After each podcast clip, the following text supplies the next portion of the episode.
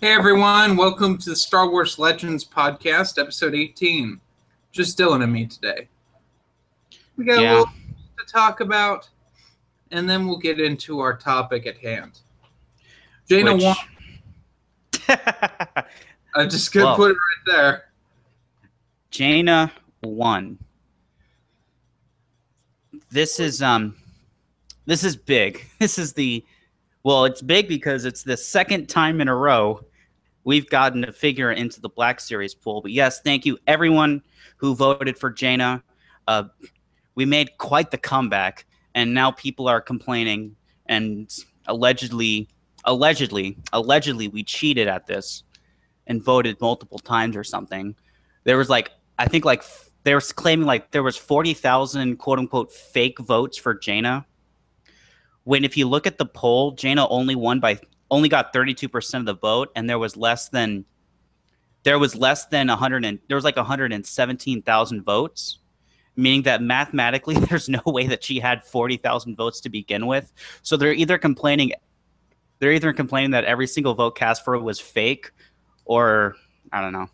They're just Ah. salty because their character lost Well, i guess. Well, I was checking those polls the last several days, and I saw when it went up. And here's the deal: if Jaina would have gone up, and this is the ca- these are the casuals who are uh, throwing a fit over this. It really is. It's the the casuals. Then wouldn't have Rex gone down? Because if I'm not Rex- mistaken, Rex's percentage didn't change. No, it was pretty much all coming from Mara. In fact, at the end there, when we were doing our big push for Jaina, it was like neck and neck with her and Starkiller, each gaining points. Rex hardly ever dropped. Dengar didn't drop that much. Um, Talon dropped a little bit, and then they're also they're com- I guess they're complaining because it happened late. But if you look at the poll, when it started out, it went live. We all did our vote Jaina, vote Jaina, vote Jaina thing, and Jaina skyrocketed. I think she peaked at like 74 75% of the vote and then this then this then everyone else started coming in you know the Starkiller people started hitting and he started gaining grounds then that then on the second or third day the talon people really came in hard and started and she st- started um she had like a eight or nine percentage lead for like two days. Then the Starkiller people came back and put Starkiller league lead and then we rallied and got everyone in the movement all the pages to support Jaina and we got we've pushed Jaina over the hump but the way the poll was going I mean it everyone got a whole bunch of votes. Everyone had big spikes here and there. Uh, it just so just so happened the way it worked that Jaina got the winning spike at the very end when Mm-hmm. it counted Janet came up in the clutch And for those of you people who are bummed that Dengar and Rex didn't get the vote, don't worry. They'll be made to figures sooner or later. you have two of the seven. There were seven finalists last year. Obviously, Re- uh, Revenant Sabine won, and two of the uh, remaining five finalists have now been made. There's a Ben Keno- old Ben Kenobi, and just recently they announced a Lando. They also announced a Royal Guard and a Hera figure, which in the preliminary polls were, along with Lando, were actually pretty high on on all the lists too. In fact, they did better in the preliminary polls than both Rex and Dengar, and they let them off the list. Now I'm looking back, I think they let them off the final poll list because they were all going to make them anyway, and they didn't want to do what they did last year and just put them on the final poll anyway to see if they wouldn't have to make an extra figure. But It happens. Uh, shall we get into the topic at hand? I just want to say one more thing, and I think that Hasbro is learning. Are they? because I don't know if you saw, but like I said, they announced a whole bunch of figures right before the Jaina figure. Uh, we already mentioned um, the we already mentioned uh, the Royal Guard Lando, um, Hera, as well as Qui Gon and uh, Tusken Raider. But in the uh, in the when they announced the Royal Guard one, they when they showed the pictures of like what they were using for concept art, they showed the cover of Crimson Empire one. And if you look underneath his robe, they actually show him underneath his robes. He has the same battle armor as Kir Kanos and Carnor Jax had in Crimson Empire 1. And they even said at the panel that they designed him after the Crimson Empire comics, what you see in the comics. That and the fact that there were four of the six finalists were expanded universe at least has me thinking that Hasbro understands what we want and is doing what little they can within Disney's oversight to give us what they want, what we want, which is good. Shall we? Yeah. Okay. Enough Jaina talk. I've been wanting to do this topic for several episodes now. This is one I came up with. Oh wait, hold on, hold on, hold on. Oh, yeah, breaking news. Bill just finished Kenobi's Blade today. Oh shit, really? hey, he finished two pages. Breaking news. It took him all of, you know, 38 years. Um, we're proud of you, Bill. You finally got through it. You finished those last last like five paragraphs that have been eluding you for the last since the Clinton administration. Um, congratulations. All All right. right. Let's Enough do this. teasing.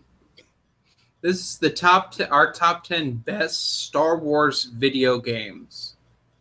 With the exception of new canon games, which there's only one Battlefront. So, Okay. Dylan, would you like to start off or would you like me to start off? Uh, I'll start off, I guess. My number ten. Now, before we um, let's get go over the rules with with here on this list. Uh, this is individual video games. We're um, we're not talking about series, so sequels are okay. In fact, on my list, you know, I have several games within the same series. Now, I don't know if we mentioned this in the cast, but I'm also I'm counting expansion packs and otherwise DLC, but mainly expansion packs as part of my as part of the game, at least in mine. So I'm not going to say like an expansion pack takes one part. I'm gonna I'm just in, including the expansion pack in my list. I don't know if you did that as well, Jeremy. With, I think, maybe two games. I did that. All right. So, sh- shall we begin? Yeah. Number 10. You For or me? Uh, I don't know, it doesn't matter, I guess. I'll go. Number Okay. 10 for me is Star Wars Super Bombad Racing for the PS. this game, I remember renting this from the video store back in the day because it had a four player option for the PlayStation 2, which meant you had to have the PlayStation 2 multi tap. Now, I remember a bunch of my buddies and me all played this game and we we loved it because the, the control is so terrible. It's it's not a good game but it's really funny. It's so wonderful though that when that movie store went out of business that rental place i bought super bombad racing from them. For like maybe two dollars. And i still have it to this day. But yeah lucas learning do you remember that? I don't think I know of any other uh, LucasArts game that has that that's under the Lucas Learning branch. yeah. Oh, for those of you who don't know, Super Bombad Racing, because no one ever talks about this game. It was an episode one racing game where you played as like bobbleheads of characters. You had Obi Wan, Anakin, Sebulba, uh, Queen Amidala, Darth Maul, Jar Jar Binks, Boss Nass, and Yoda. And they were all big heads riding in like go karts, but it was their ships. It, it was it was a hilarious game. It had like it had racing mode and it had um, battle mode. Hmm. And it was I actually weird. haven't played. I've heard of the game, but I've never played it. Uh, battle mode's terrible. It's not that fun at all. But I actually Super hope Bob, this continues. I think it gets it's so low on here because single player it has no value.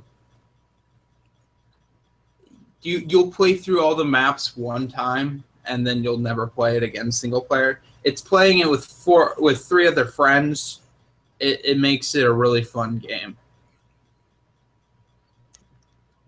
Your turn.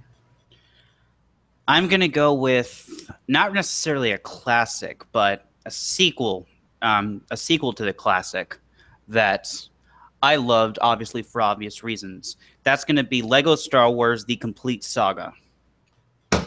Now, That's up higher, but I won't say it. well, it's number ten on my list because, I mean, you all know I've got the Legos. I actually got my um, tray of. I was doing, actually, I was just kind of like uh, fixing up, but I've got like my tray of um, ransom Sith Lords and Jedi here with me because I was doing some custom stuff with them earlier. But I love the leg. I love the Legos. I love the Star Wars. You know, it's just the perfect match, and I liked the game because it took the it took the first two games and basically put them into one game where everything was you could play essentially all six trilogies and there was a whole bunch of extra stuff extra missions um, the bonus challenges which i still haven't gotten all the bonus challenges yet yet because i'm terrible with the time limits but really fun game. It got it took a fun classic game that i loved as a kid and improved it added the like the melee we talked about this i think on on another podcast and um about the melee attack that they added in the second one that like they added in and you didn't you like they added in it was something you never noticed but like when you get in the second game you're just like where has this been i've never known i needed this until now Well, it was because there weren't as many Jedi characters. Mhm. I think that's why they put it in the second game because there's, you only have Luke and Vader and Palpatine are the only Force sen- and Obi Wan are the only Force sensitive characters in that game. The rest are all ranged characters, so yeah it needed it. Yeah. But what did you play Complete Saga on? i played it on the uh xbox Let's see. I played it on the DS, and it was still a really good port. Hmm.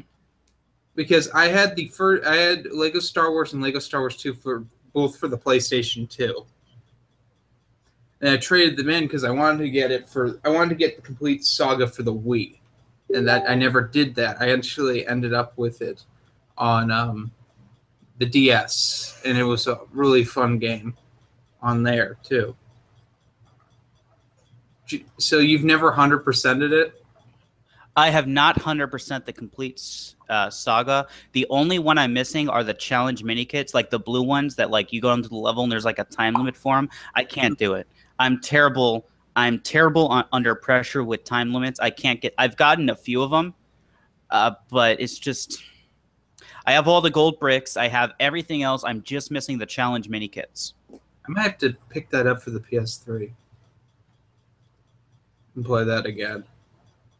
In So- fact, in fact, the challenge mini kits are part of the reason it's so low on my list because, oh, they're pain. But anyway, moving on. Number nine. Do we want to alternate or like, or um? Yeah. I'll go number nine Okay. here. Uh, the Force Jeremy is winging it.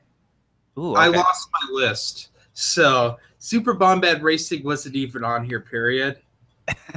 I forgot about it until I was looking over at my I keep my video games right there under my CDs. And I'm like, oh yeah, I have Super Bombad Racing. And Why don't you just put your video games in a stack that was in the list, so you could go like, uh, okay, number nine was okay, yeah.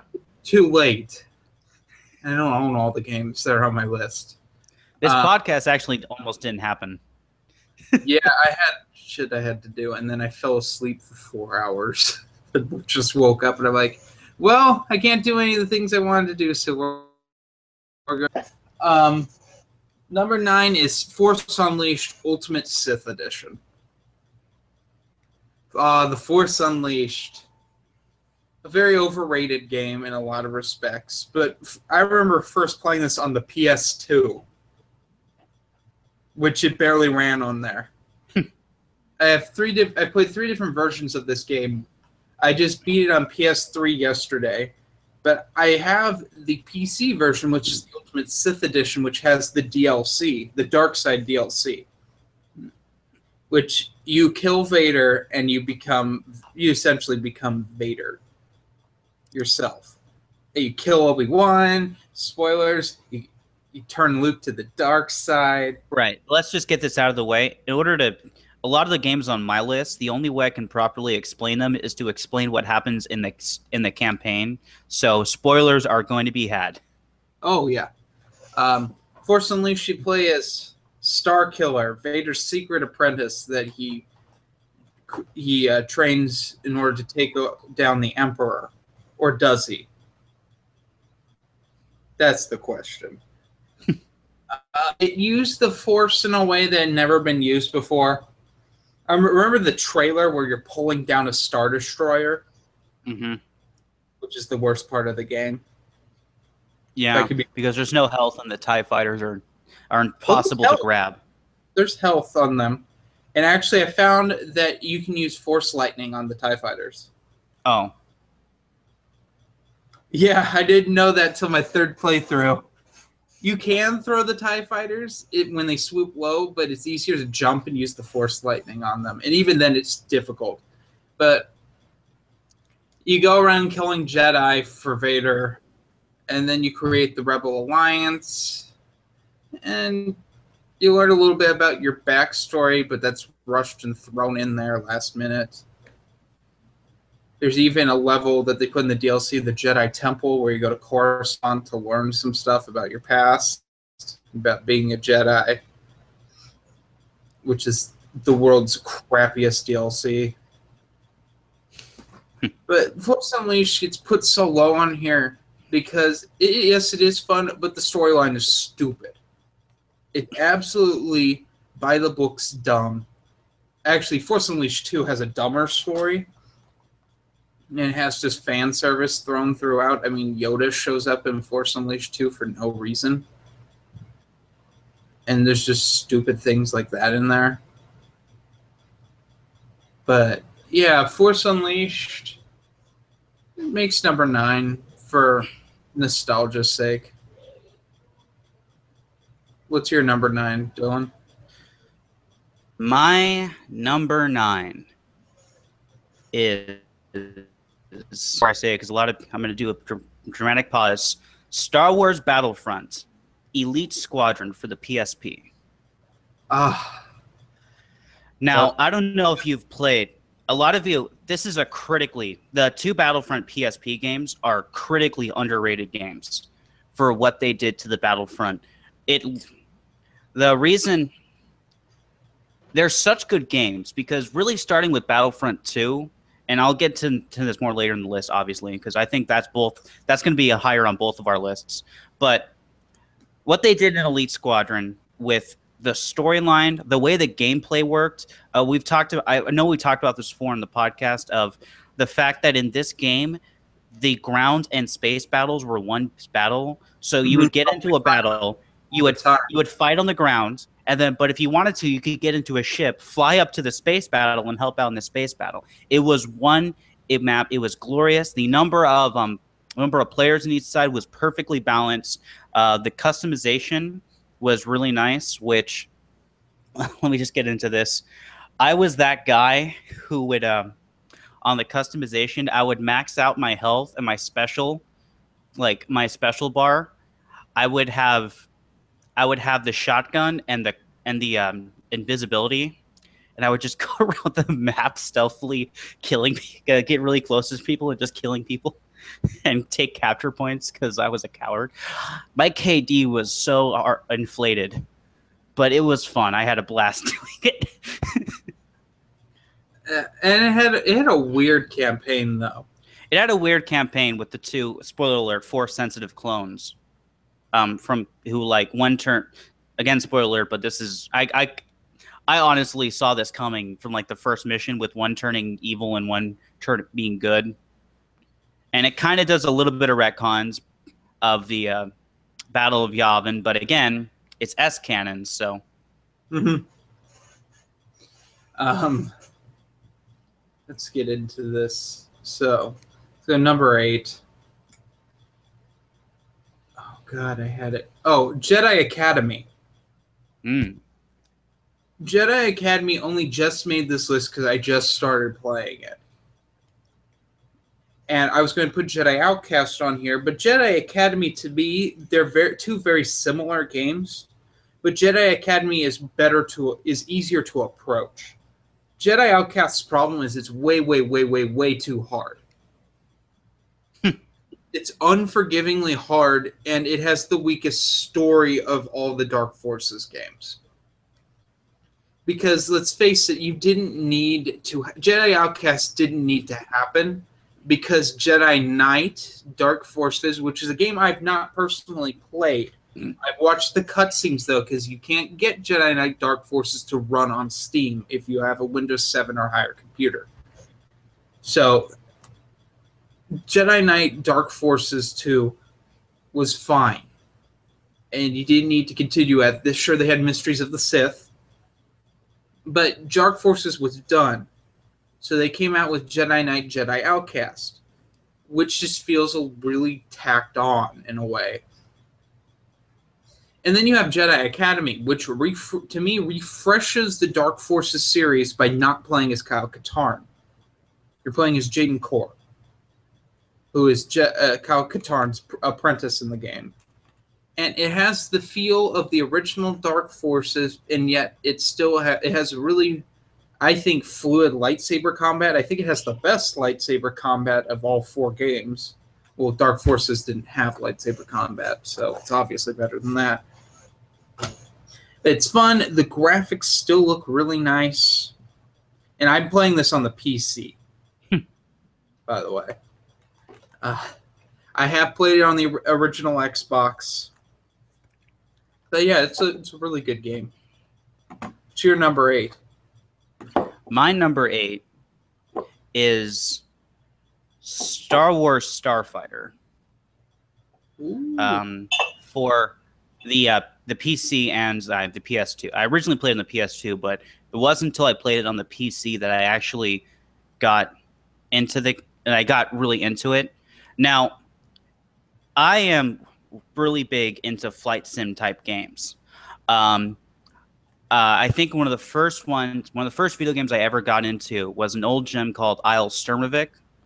Um, World War II flight simulator, um, aerial dogfights, combat. Love that stuff. Now, I was a little late to the party for the classic um, X-wing Tie Fighter and all those games. Unfortunately, I guess I can get them now, but it's I have just them on Steam. They're they're decent. They're a little dated, but it's fine. I, that's my that's my thing. They, I think they would be a little too dated for me to fully appreciate. In But all honesty, I don't like Jet. I don't like Starfighter, and I really don't like Jedi Starfighter. Hmm.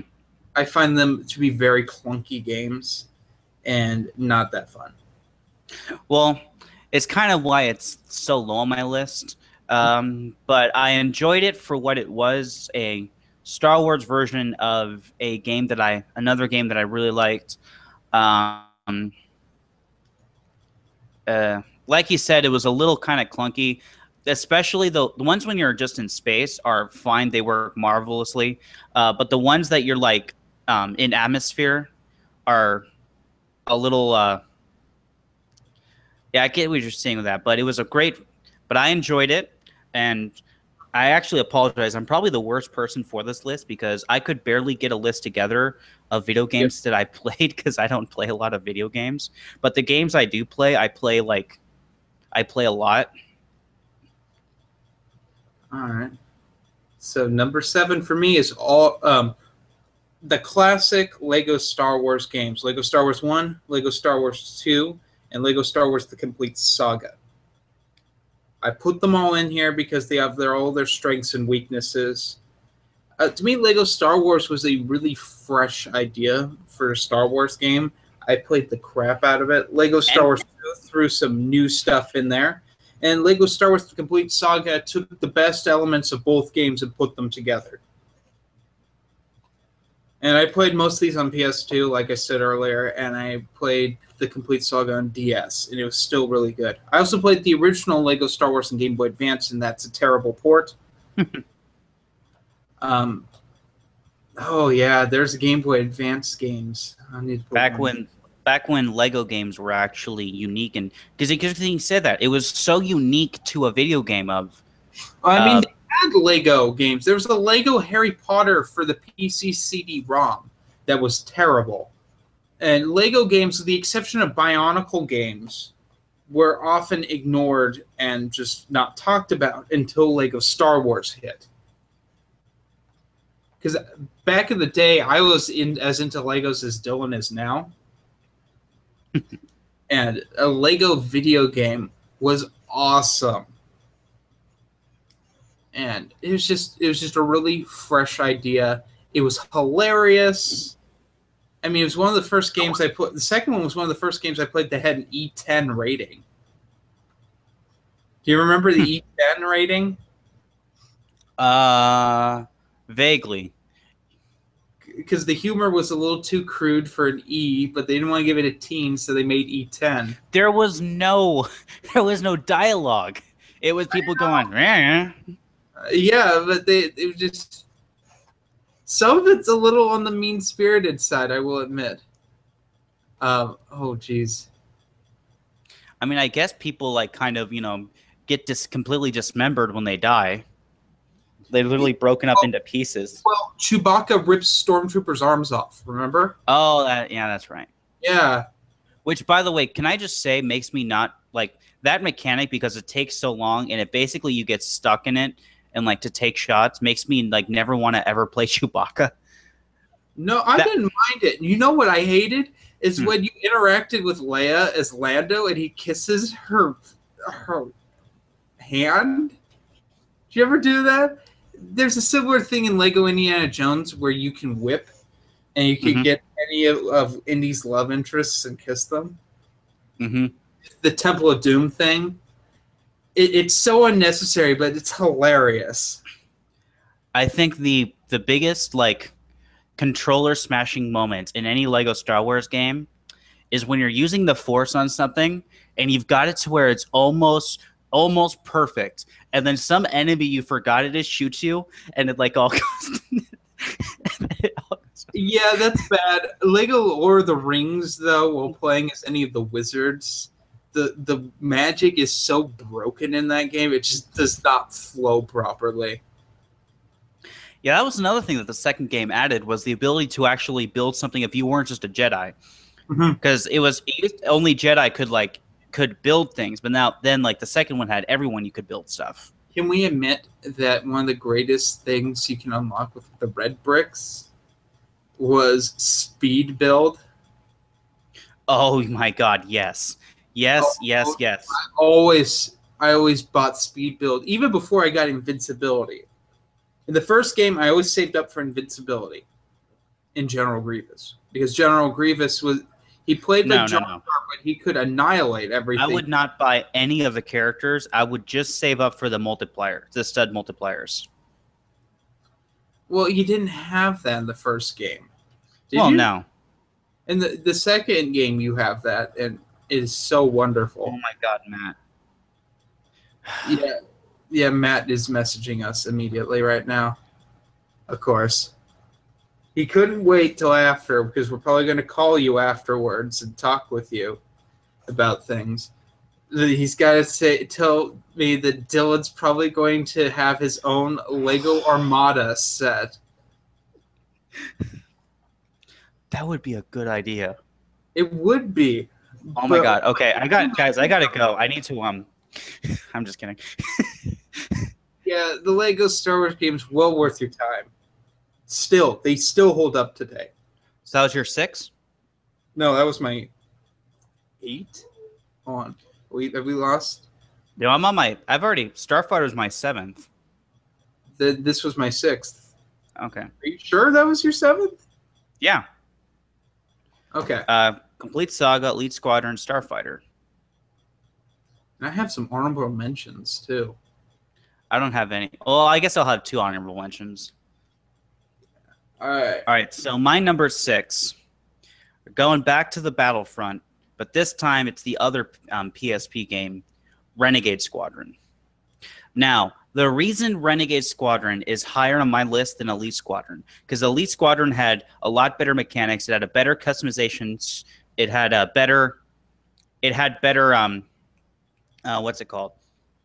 Um, it had the better space battles.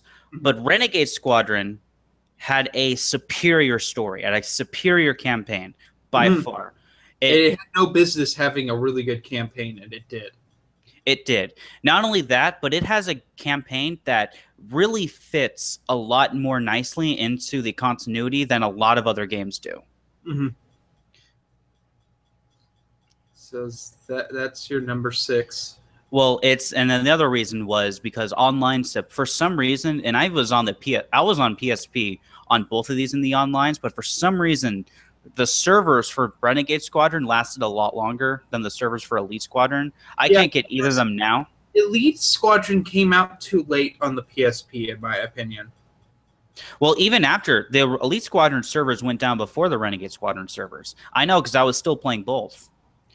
And then Elite Squadron also, uh, kind of the Battlefront games and space battles kind of had what I call like an evolution in, whereas in the in the base game on Battlefront 2, you had those space battles which were great, and then Renegade Squadron did something which I never, I thought I thought like I've never thought this before, but it's absolutely necessary in that they added asteroids that Mhm. you could fly into the asteroids and there was a capture point. You could capture the asteroid and you got access to unique fighters. The B Wing for the Rebels and the TIE Defender for the Empire, which gave you a huge advantage. Mhm. And as as well as another objective to break up the monotony that was space battles in Battlefront 2, which um, I'll get later when I get to. We keep teasing things in later in our lists, but yeah, that's why Star Wars Renegade Squadron, the PSP games. If you are a fan of the Battlefront games, uh, Battlefront One and Two, you have not played either the PSP games. You are doing yourself a disservice. Yeah, they're on my, they're my honor on my honorable mentions list because my PSP broke, so I never got to play them as much as I would have wanted. Uh, so number five for me is I'm going to go back to the Super Nintendo here. Super Star Wars. Ooh, picked the first one out of all. I played all three, but Super Star Wars is the one I'm slightly good at. There's no such thing as being good at those games because they're so ungodly hard. Uh, but Super Star Wars is the one I can get the farthest in. It's side scrolling, crap all over the screen, destroy everything, get from point A to point B but it, it's so the music's great the um, gameplay is fun it still holds up today oh, I messed up. We were we were really on seven. are you We skipped one. I was counting wrong. My bad. Oh well, well you know i can adjust this is six then six then. Okay. yeah you fuck So add one to my um, latest. So Starfighter Seven, Renegade Squadron Six, and the and then this yeah no all right. So this is your sixth then. this is my sixth fucking asshole but anyway super star wars well worth your time your turn dylan Now on to my real number six. Uh, the game that Django hates, and even though he never finished it, and is still my nostalgic love. My nostalgia goggles are on strong right now for Star Wars Clone Wars. and this is not on my list at all What? This is not on my list at all. which, by the way, may I say, was before either of the television series that marked the same name. So it was the original Clone Wars. Original. Yes, it was. Now, I've mentioned this before, and I'll say it again. I love the campaign. I loved the vehicle combat part of it. Mhm. What keeps it so low on my list and what my nostalgia can't forgive is the god awful controls that were whenever you were on foot. But the story was engaging. I yes. love Not often. what Actually, That's not often. I think that's Yeah. only three times that happens. Maybe yeah, four. three times Geonosis. Um, there's a Uh, Genos is twice, and then there's a time on Thule. yeah. But But that Qel-Droma. oh my god, that was the greatest. Uh, that was that was even before I knew who he was. I'm just like, oh, cool. That's a really cool character. I I wonder how he has a backstory. And actually, now that I think about it, that was one of the first things that got me into the Star Wars expanded universe because I got through it for the wiki. But I'm like, Ulic Qel-Droma, he sounds like a really cool Jedi. I wonder what he, kind of backstory he has. Then I read his backstory, in basically all of Tales of the Jedi, and I'm just like, oh my god, this guy's amazing and tragic and a dick. Yeah. A little bit. Yeah, he does some ass things, and, but he redeems himself, and it's beautiful. Yeah, uh, the Clone Wars does not make my list because the gameplay. There, there's only two ships I like. The other ships don't control well, in my opinion. Obi Wan Kenobi's god awful lisp. That voice actor sounded like he had a tongue piercing. I remember that, and I'm like, what is wrong with his voice? Because usually they botch Anakin's voice for whatever reason. Even Tartakovsky's Clone Wars, I'm not a fan of that voice actor. It's the, but Obi Wan usually sounds good, but in this case the roles were reversed. Or I don't remember what Anakin sounds like because Obi Wan's was so bad. All right. So what's your um? Number five is KOTOR. And that's the old Republic. Which people are going to be so upset that I put this so low. Oh, people are getting more upset that I don't even count that. I don't even have this on my list because I'm not good with. I expected you to have this on here. No, I'm. Uh, I'm gonna get this out of the way right now. Hate me, but I cannot stand video game RPGs. I just I don't know what it is. I'm more of a tabletop RPG guy myself. I tried to get into KOTOR. I'm still playing it, but I'm. I've been stuck on the first World Taris for like Oh, I got for close to a that. year now. I got past that. I remember when you you were doing that because we were both at the same point, and then I got past that. I'm two worlds past that now, and I'm stuck. I've tried like 15. I've tried playing it like 15 times, and I was like, yeah, okay. And I'll get like a little bit. I'll do a side quest, and I'm just like, this is I, I just not okay. But anyway, not to rain the parade. Go for it, Kotor. Uh, KOTOR was a Star Wars RPG. It was really revolutionary for the time. It gets so low on this. It's only on this list because of its story so good. The gameplay is so dated now because it's just. I don't know. Mass Effect did it better.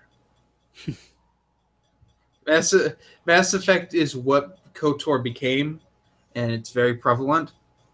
But um, if KOTOR hadn't been turn based, it's it would have held up better. If it had been more like Kingdom Hearts as opposed to Final Fantasy, I think it wouldn't be nearly as dated as it is now. Because graphically, it still looks fine. I mean, KOTOR 2's gotten a whole lot of love recently where they redid the PC version. They remastered it and they did a bunch of f- fixes. And KOTOR 2 will not be on this list because I've never really played it that much. I've never passed the prologue. Well, I passed the prologue. I just can't get into KOTOR 2. It's so drawn out. Mind me, I tried to find a comfortable position on my couch. Uh. But the another problem with KOTOR is what a lot of RPGs have, which is you level up your character wrong and you're screwed. you can't do anything. Like how you're stuck on Mon Calamari because you don't have you don't have like any ability to talk to people. Yeah, I don't have any ability to talk to anyone. You can get lucky with like. You just need a. doesn't doesn't happen at all. I need to find a character build, restart the game, find a character build that can actually is balanced enough to ta- to get my way out of most problems talking. So I don't have to fight everyone because the fighting controls freeze up on my computer and it's really irritating. Um, but yeah, Kotor. That was number five. What's your number five? So you group these games all together. I split them up. Only two of them are on my list. Um, Lego Star Wars, the original, not the original trilogy, the first one that was just the prequels. The reason this is higher than the complete saga is a little bit of nostalgia, but also because it was it's a classic in my opinion. It the deck it Lego Star Wars original the complete saga is good, but there's something about the Dexter's Diner hub, worlds. There's something about actually being able to walk the grounds and seeing all the built mini kits, not having to go to like a terminal and you can scroll through them. No, having them actually all be there, having you know the classic gameplay, the classic uh, things of uh, uh, um, the amount of amount of Jedi you really had access to, which was a lot of my problem with the second one uh, was like I would basically have like, okay, I've got a Luke and I've got a Vader, and those were like the two Jedi, and I would just be like a different type of Luke and Vader, different skins, and yeah, there was you Obi Wan. Jade. Oh yeah, you can make Mara Jade, I guess, Made Mara Jade. That was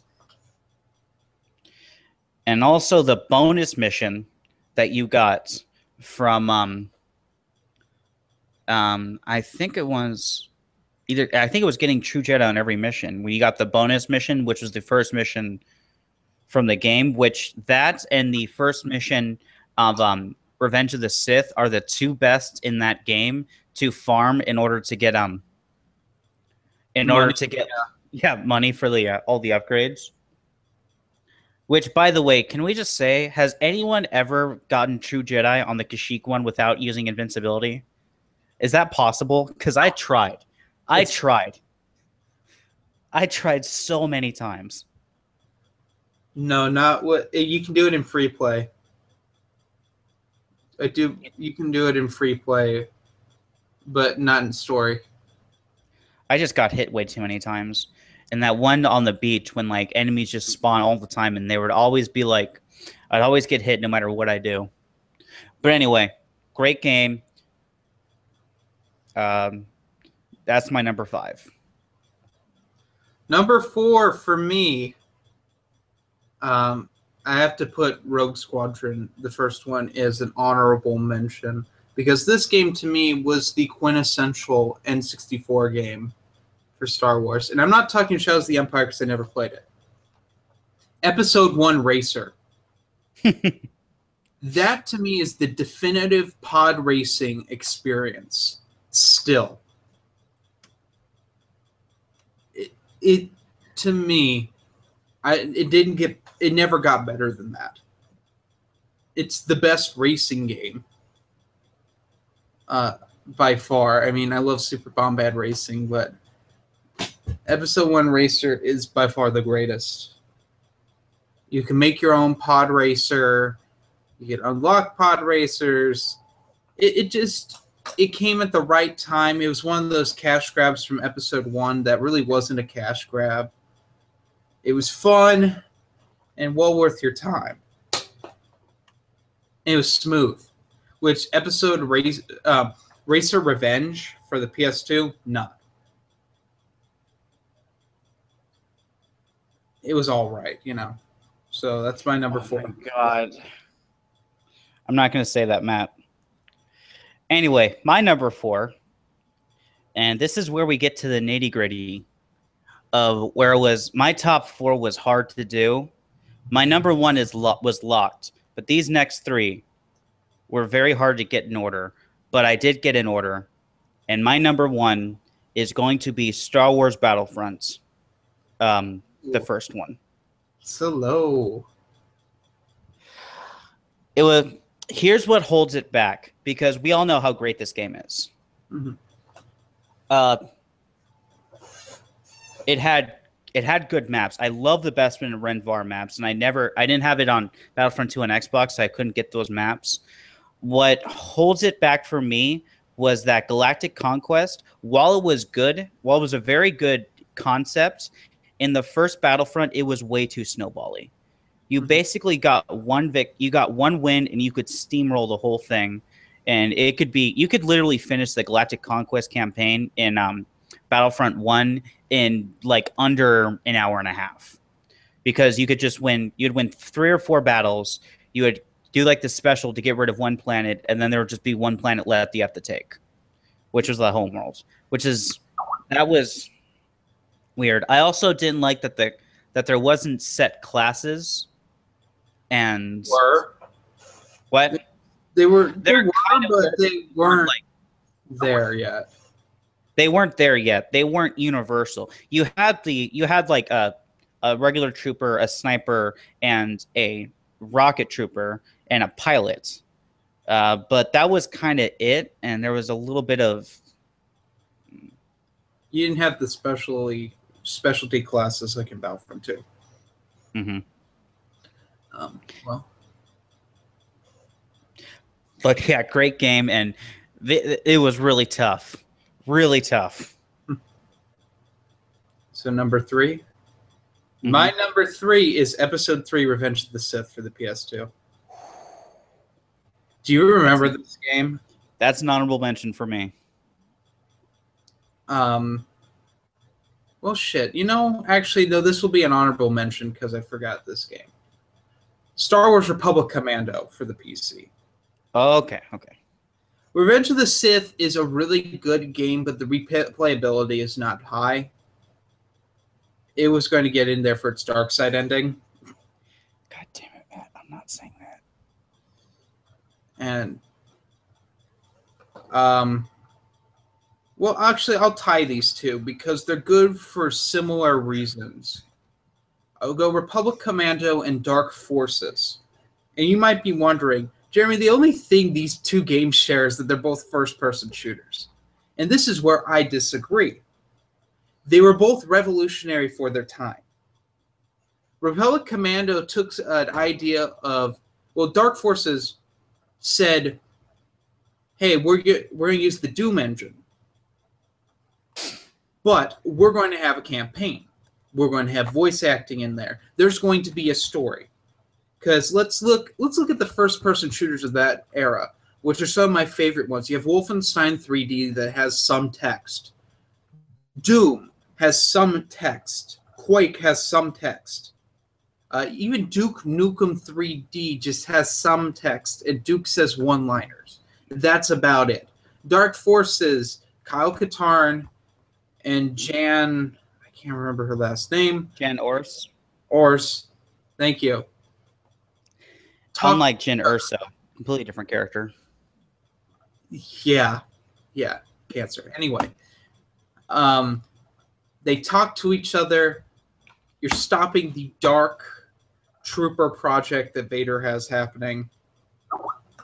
I mean, you steal the Death Star plans. It's just so good. It's just one of the best.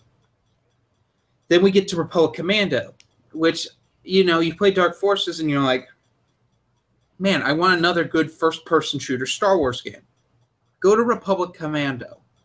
Republic Commando takes the first person shooter genre and steps it up a notch with tactics and commanding. You command a squad of elite clone troopers called Delta Squad, and you go on various different missions. And to me, it, they're on par with each other as equals because they're just perfect.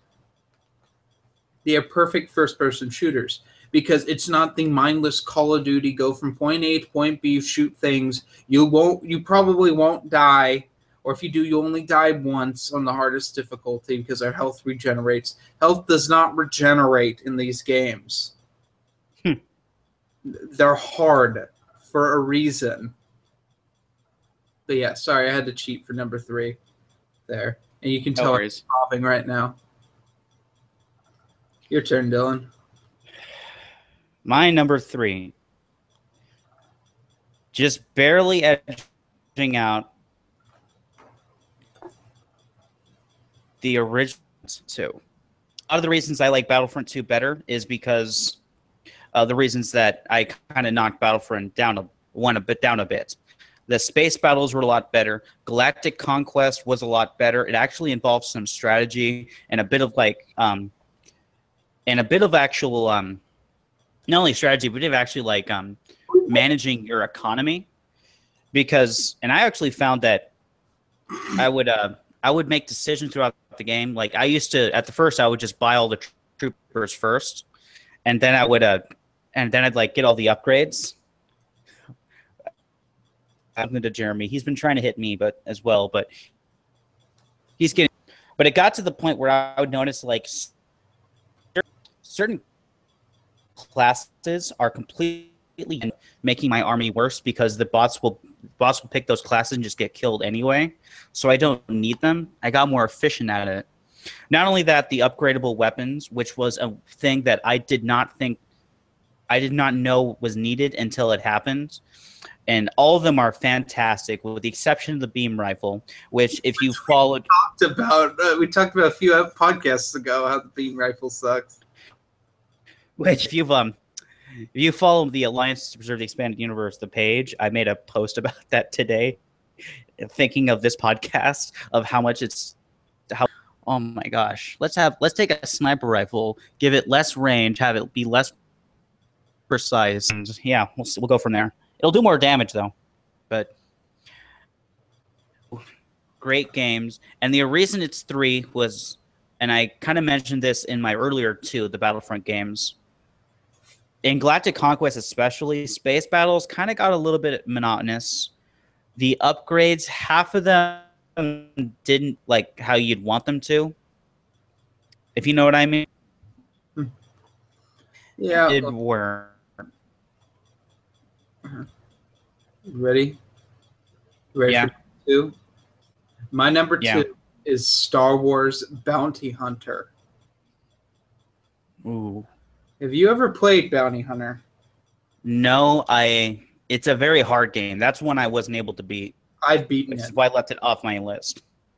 I've beaten it. You play as Jango Fett when you take a job from Count Dooku to take out Komari Vosa, leader of the Bando Gora. There's you play on six different planets, and you go. You learn how Jango Fett gets Slave One, how he meets Zam Wesell, how um, how even some things that are not necessarily canon the way they are, they're sort of secondary canon, but oh, the gameplay is so fun. You you have option you have uh, certain things you collect. You also have bounties, side bounties in each level, with the exception of the last chapter. In chapter six, you don't. When you're just taking out members of the Bando Gora cult, it's just way too hard, and they realize, ah, we you can't get bounties in here. You get a plethora of weapons, and oh man, the those boss fights are the most rewarding thing when you beat them. And that game is unforgivably hard. Yeah, I haven't finished it yet. What chapter did you get to? I can't remember chapter. Oh wait, I uh mission the jetpack. The, the the so you're on chapter one. Oh, chapter one. Yeah, it's a hard game. Oh my god, no, I I don't find that one's not that difficult. Okay, let me tell you why this gets so high on my list. Back in the day, I would rent this all the time because it was one of my favorite games, but you can never find it at the store. And as a kid, I really wanted this for my PS2. And so we were re-roofing my, dad, my parents' roof of my house at the time, and um, I said, I want this game. And I re-roofed a roof in the rain. I put new shingles on a roof in the rain for this game. And I remember when they finally came in from Amazon, I played the crap out of it. But I only I beat it, I want to say four years ago. But for a long time I was stuck on the prison level. Which is ungod that's when it takes the difficulty and it takes it up to an extreme. There are so many all the enemies are tough. in the prison level. It is it's terrible. You end up running out of ammo in your tough your guns. You well, I mean, you're you're grabbing other uh, guns and you're running of ammo in them. You run out of poison darts. You run out of rockets for your your jetpack. And so you're just, I remember one time I had to, I literally was in mid switching weapons and a guy came up to me and I had to punch him to death. It was so hard. But yeah, the Star Wars Bounty Hunter is number two. All right. Now this is where I get really in de- depth because I have to explain this one. I was six years old. I was uh, going to one of my friends at my apartment com- in my apartment complex, um, you know, to to hang out and like play with him or whatever. And I, when I got there, he was sitting on the computer playing a game he was finishing up, and I was watching it, and I, I was fascinated by it because it wasn't he wasn't controlling a singular player. He like he was everyone, but like not necessarily everyone, and he was doing all this stuff and there were battles going on but he would keep he would click over the battles to do other things. I'm like what are you doing? He's like well i need to do this and this and this. And then he showed me not only that game but the game that came before it and i got really intrigued. So i went ahead and got the demos for both of the games that were online for free the game is age of empires 1 and 2 Mhm. they are the first two video games i ever played and i loved i loved them they are got me into video games and got me into strategy games. I like two more than one, but the the whole thing of you know having a diverse economy with four different resources, two of which have a great early are like at a premium in the early game, but in the late game are kind of unlimited, and the other two that are that are you kind of use in the early game, but in the late game. In the late game, they come really important, but you know you don't. You're going to run out of them unless you do that the way that the military works with the just the number of units and the number of counter units where instead of a triangle it's like a weird like dodecahedron of this counters this but this counters this and then you can you're literally changing your army halfway through the battle i loved it i loved everything how complex how and how complex how simplistic how free it was because unlike other strategy games that i've seen since then where like you could literally build buildings and things do it you could do pretty much almost anything you wanted. If you wanted to delete your town center and build it right next to your enemy's town center you could do that. You could you could drop you could drop buildings and units anywhere you wanted. Mhm. so when i found out that there was a star wars clone of this game i had to get it so my number two is star wars galactic battlegrounds. And it does something now it's kind of an underrated game in, um, in the in their RTS communities because it's essentially it's a clone of Age of Empires 2, but it does something that a lot of clones don't do well, and is really the what makes or breaks a clone game, where it has to stay as unique to the original game to get that audience into it, but at the same time add enough that's different in order to like get you to actually play the clone game instead of the normal game and it did both of them. It had the same counter unit, the four resources, uh, the way that you build it up, but it was a faster paced game. You can die in age one if you weren't good enough. You, it was a game that had that took the normal units you're used to, like you know the monk, you know the one that can pick up relics and convert units. Well, now he has a lightsaber and can use the force. You know heavy cavalry, which can move across and like are basically immune to arrow fire. Yeah, well now they're walkers with giant turbo lasers and shields. Then there's air units. Great game. I if I could get it to work on this laptop, I would still be playing it. Uh, I cannot, and the this kind of is an asterisk because so much as how much I love Age because it's a clone of that game, but fantastic. Loved loved the expansion to it as well. Great game. Just great game. Okay, then I know what your number one is. Uh, I don't think you do. Anyway, well, my number one is of course Battlefront. EA, what a great company! they make just fantastic games. I, I love just having multiplayer where the match takes like 20 minutes to load and how the heroes are just all broken. And in Fighter Squadron, you just can't get a, a kill. It's always an assist. Um, I love that they had to finish. They didn't finish the game before releasing it, so they were releasing it with a fifty dollar DLC pack. You know what a fantastic, beautiful, beautiful. You know, but no, let's let's talk reality here. It's Battlefronts one and two, the original games. Uh, not only um, I played them on console, but I also played them on PC. Battlefront One was fresh, a lot like Lego Star Wars. It was a new idea. You played as the standard unit. You took place in these epic battles. I mean, you're flying around Cloud City, shooting at each other while other people were running around on the ground. You're roping AT-ATs. Battlefront 2, you're in space. You're flying around. You you're boarding the enemy ship and blowing it up from the inside. You're taking a Y wing and you're just just demolishing the sensors array on a, a star destroyer.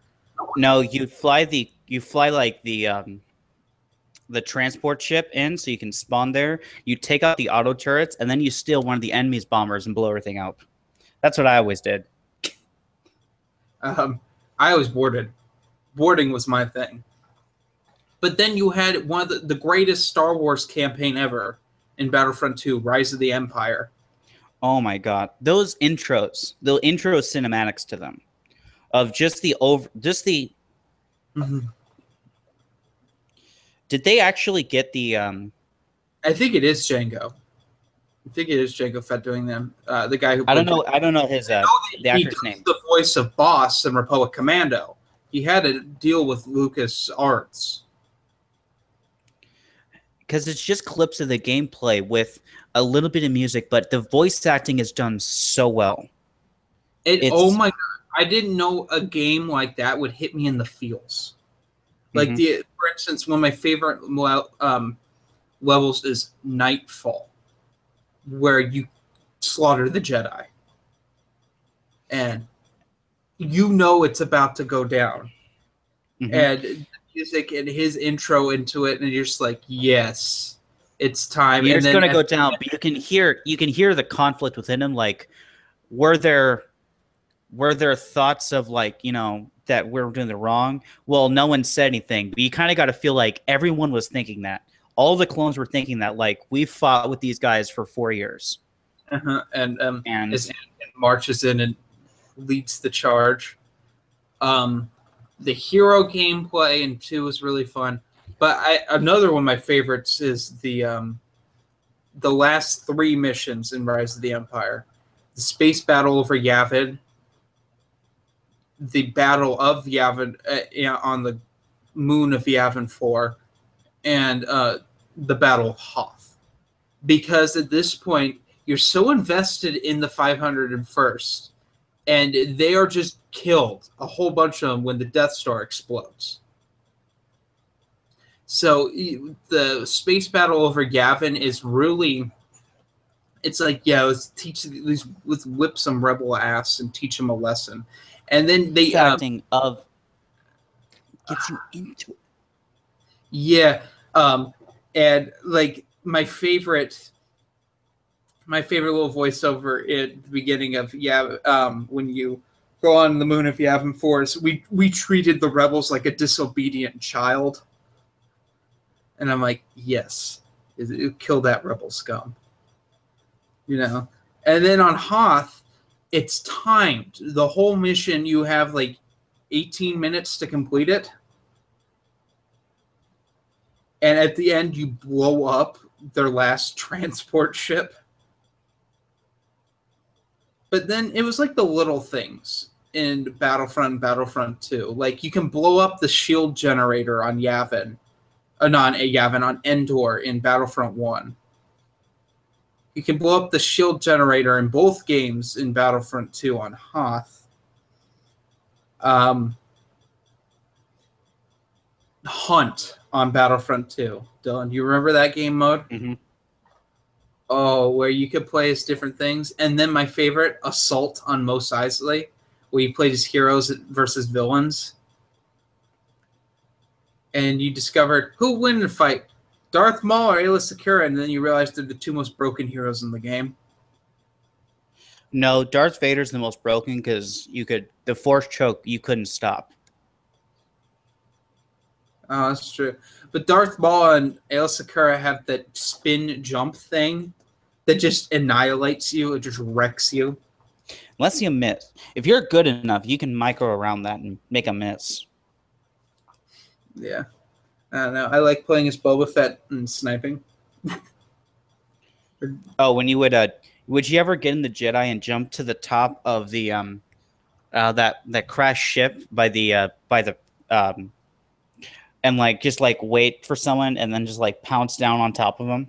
Did you ever notice that's a separatist frigate? Yeah. I forgot what it was. I forgot if it was a separatist frigate or or if it changed when you're in Galactic Civil War to a Mon Calamari cruiser. Oh, does it? I don't think it does. I don't actually remember. Um, do you remember Dagobah? How it's a downed um, gunship in mm-hmm. Swamp, and then in uh, the we were playing as uh, Galactic Civil War, it's Luke's X-wing. Dagobah in um the second command post, the one that's in like the the quote unquote cave. Can I just say, is that like the most difficult command post to capture in the game? Because this is like, yeah, you're capturing it, and all of a sudden, like, oh, there's like five thermal detonators. Well, that was nice. Oh yeah, they if you're playing on the hard difficulty, they just throw thermal detonators in there and bomb you out. It's just like I'm almost there. I'm almost there. Up oh, there's like eight. Yeah. Okay. Am I call? Am I playing Call of Duty Five? What's going on here? What's this Call of Duty Online? Come no, on. Call of Duty. Call of Duty World at War, also known as Grenade of Grenade, World of Grenades, because that's all. The, when you play on Veteran, that's all the AI does is throw grenades at you. Or endless stream. You know how on normal like, on that game they try to melee you, and then you do that weird thing where you pull their rifle down and stab them in the throat, and it's like it's like the worst animation. Anyway, back to Battlefront. What did you play? And the stupid. What? What did you play World of War on? Uh, 360. Oh, I played it on Wii. Okay. That's probably why, because the Wii's graphics are terrible. The Wii's terrible, usually. Anyway, back to Battlefront. Um, oh, what a fantastic game! It's per- they're perfect games in my opinion. They have their flaws. They have their flaws, but I mean, the good's so much better. All right. Is yours Empire at War? No, it's actually Disney Infinity because you know microtransactions and oh, those stupid yeah. amiibos. Oh, amiibos are the best. I know, right? It's the greatest thing to come out of video games since Skylanders. I mean, they're even better than Skylanders because they took what Skylanders did and they absolutely changed nothing about them except giving them like making them Disney characters. Oh yeah, what a great, beautiful, beautiful. Anyway, Empire at War. Empire at War. Was, Empire at War is the game where Dylan blew up his own planet with the Death Star. That was one time, and it was only best done, and that was in a mod because was, the mod at the time had a bug where you would click one of the upgrades. If you had the Death Star parked in a planet and you clicked one of the upgrades on the space station, it wouldn't register as a click for the upgrade. It would register as a click for the blow up planet button, and there was no there was nothing in the code to stop you from doing it. So that was that was a glitch in the ACM 2.4 mod. But the reason I like uh, the reason I like it so much is uh, it's a few things. And again, I love Age of Empires. I love um, um, real time strategy games. But the problem with RTS games is that over the years they've kind of died. Uh, they've died and gone way of MOBA games, which I mean, they're there. They're kind of the same thing, but it's more of it's different. And even the RTS games you do have are kind of limiting uh, to what you can do. Empire at War to me feels like the last classic RTS game that we have out there.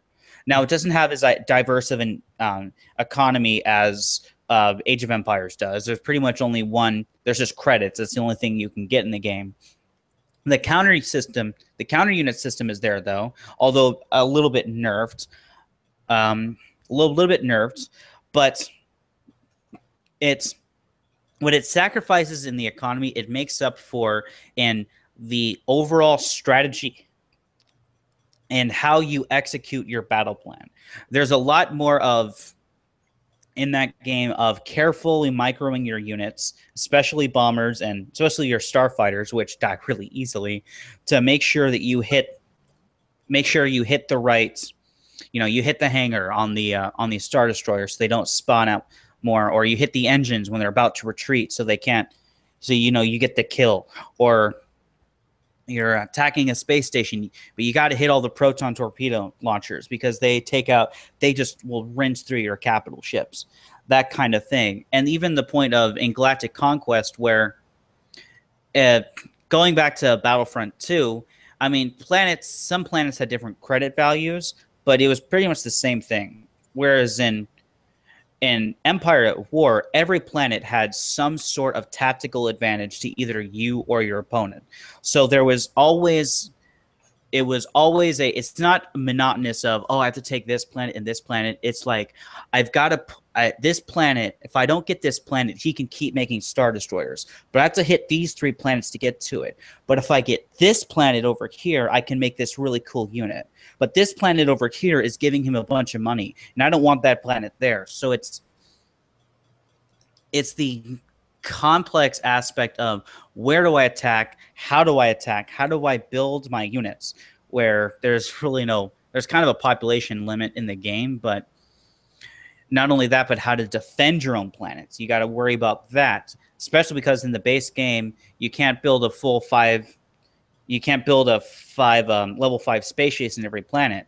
Some planets like Ilum, which I never take unless I'm in the late game, you only have a level one space station, and the AI always attacks it. So you have to have like a Mon Cal cruiser there all the time. Other planets you need to get because you can have build a bunch of land bases, just make it a credit farm. Great game. The campaign is fantastic, uh, especially the Forces of Corruption one, where you get to control the Eclipse. Which, oh my gosh, is there more overpowered unit in a game ever? Yeah. Oh, jeez. Fantastic. Fantastic game. My number one. And I still play it like with mods. Actually, I've been actually ditching the mods recently, just playing the base game, uh, just to kind of get the fresh feel again. But yeah, well, a few honorable mentions here. Empire at War is an honorable mention because I've not played enough of it for it to be on this list. Rogue Squadron for the N64.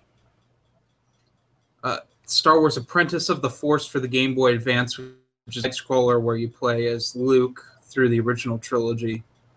Really fun, but not a lot of replay value, so it gets thrown as honorable mention. Revenge of the Sith gets thrown in there as well for the console because it's it's a really fun game, but not a lot of replayability. Um, Attack of the Clones on Game Boy Advance is also honorable mention. You're like I didn't even know there was an Attack of the Clones game for Game Boy Advance. I know there was one. Um, not a lot of people do though. It's the one of the prequel trilogy that's really missed because it was a Game Boy Advance exclusive and it's a side scroller. Oh my god, Matt! I'm not saying that. Yeah. My honorable mentions are basically a lot of his choices um, uh, in his list. Um, Force Unleashed. Uh, the second Lego Star Wars game, obviously, uh, which actually just barely made out the list because it's kind of in between. It has good gameplay features, but it doesn't have everything. It doesn't have the nostalgia that I had for the other ones. And um, it's about it because I haven't played a lot of video games. Like I said, it was very hard to get 10 video games for my top 10 list. Mm-hmm. Oh, which is why there's a lot on there that a lot of people don't like. Yeah. Well, but this is my top 10, so. Your opinions are wrong. I'm just kidding. All right, let's get into what we're reading. What are you reading? I'm pulling a bill. I'm in the exact same spot of Fate of the Jedi Abyss that I was last time. It's all right because I lost Darth Bane Path of Destruction, and I just found it today. So I haven't been reading that. I finished Aftermath Life Debt though, and can we just talk spoilers right now of Aftermath Life Debt right now? Sure. They give Palpatine a first name. His name's Sheev. What a terrible name. Oh yeah, that was already in there. But I mean, it's officially like named in a book. And oh god, what an awful book. Well, yet another disappointment from Chuck Wendig. And I don't know if you could.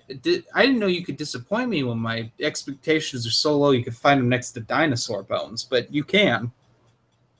Chuck Wendig can. It's it's just so stupid. But I finished that. Uh, read a couple issues of the original Marvel Star Wars comics, so I'm on issue 20 of that right now. I think that's what I'm going to spend this week doing a lot of. Yeah. All right. So finally, questions from our last podcast. Um, do we even do we have any besides Dark Snovias? Well, we have one. This is from Nexus Prime. He asks, "You think a translation of the Han Solo Hungarian novels, replacing elements that contradict the EU material, could fall into the transformative fair use?" Uh, I don't know. Uh, yeah, that's kind of a gray area. Legal things are not my specialty. Neither are mine. Um, oh, Relic commented. Oh, thank you. Lightsaber. Oh yeah, he disagrees that he's not a Darth, because uh, he's gonna keep. He couldn't Oh, even yeah. choose that tell. Yeah, funny. Anyway, um, so Dark Snovia mercifully only has two questions. Um, but what are your favorite authors from the original expanded universe? Timothy Zahn, James Luceno, Kevin John Ostrander, Haden Blackman. God, let's look. R.A. Salvatore, which I'm gonna get a lot of hate for. John Jackson Miller, Troy Denning, uh, Drew Karpyshyn, as of recently. Michael Stackpole and Aaron Alston. Oh, and Karen Okay. Travis. I like Karen Traviss too. You got my number one, Aaron Alston. Number, we're not doing, I'm doing a quick talk 10, 10 list. Number two, John Ostrander. Three, I would put Luceno. Four, Denning. And then five, Stackpole. That would be mine. Oh, and I can't forget Alan Dean Foster. Yeah. That was quick. And the second one, only finds Anakin Skywalker the most inconsistent characterization of any Star Wars character, especially when you take into account the TCW. Well, I mean, you're taking into account TCW, which is already Otherwise, inconsistent and no. flawed. Yeah. he has a steady progression. Although, you know, gotta love him killing that guy at at Death Watch, and Obi Wan's like, "Oh, Anakin, you rascal!" You. God damn it, Matt. I'm not going to say that. Uh, is that it? Matt wants, wants Matt wants to turn this podcast into um, 19 and 19 and a half. Minox Nest. Of course he does, Dylan. It's because he won't go speed dating. I'm not going speed dating. Dylan, you're going speed dating. Well, no, you'll be disappointed. So I guess that's it. Hmm. Kind of a short one after the last emer- two emergency podcasts that we had. Back Yeah. to your regularly scheduled programming. Yeah, and I'm glad we finally got this one. And don't worry, we have plenty of topics to go through. Right, Although- which oh, we'll never get to. Next time, we'll be in a different location for the Legends podcast. hmm And uh, yeah, stay tuned. Not sure how that's going to work though. Uh, I have an idea on how to do it, and we'll discuss that after the show. Okay. All right. Have a nice day, everyone.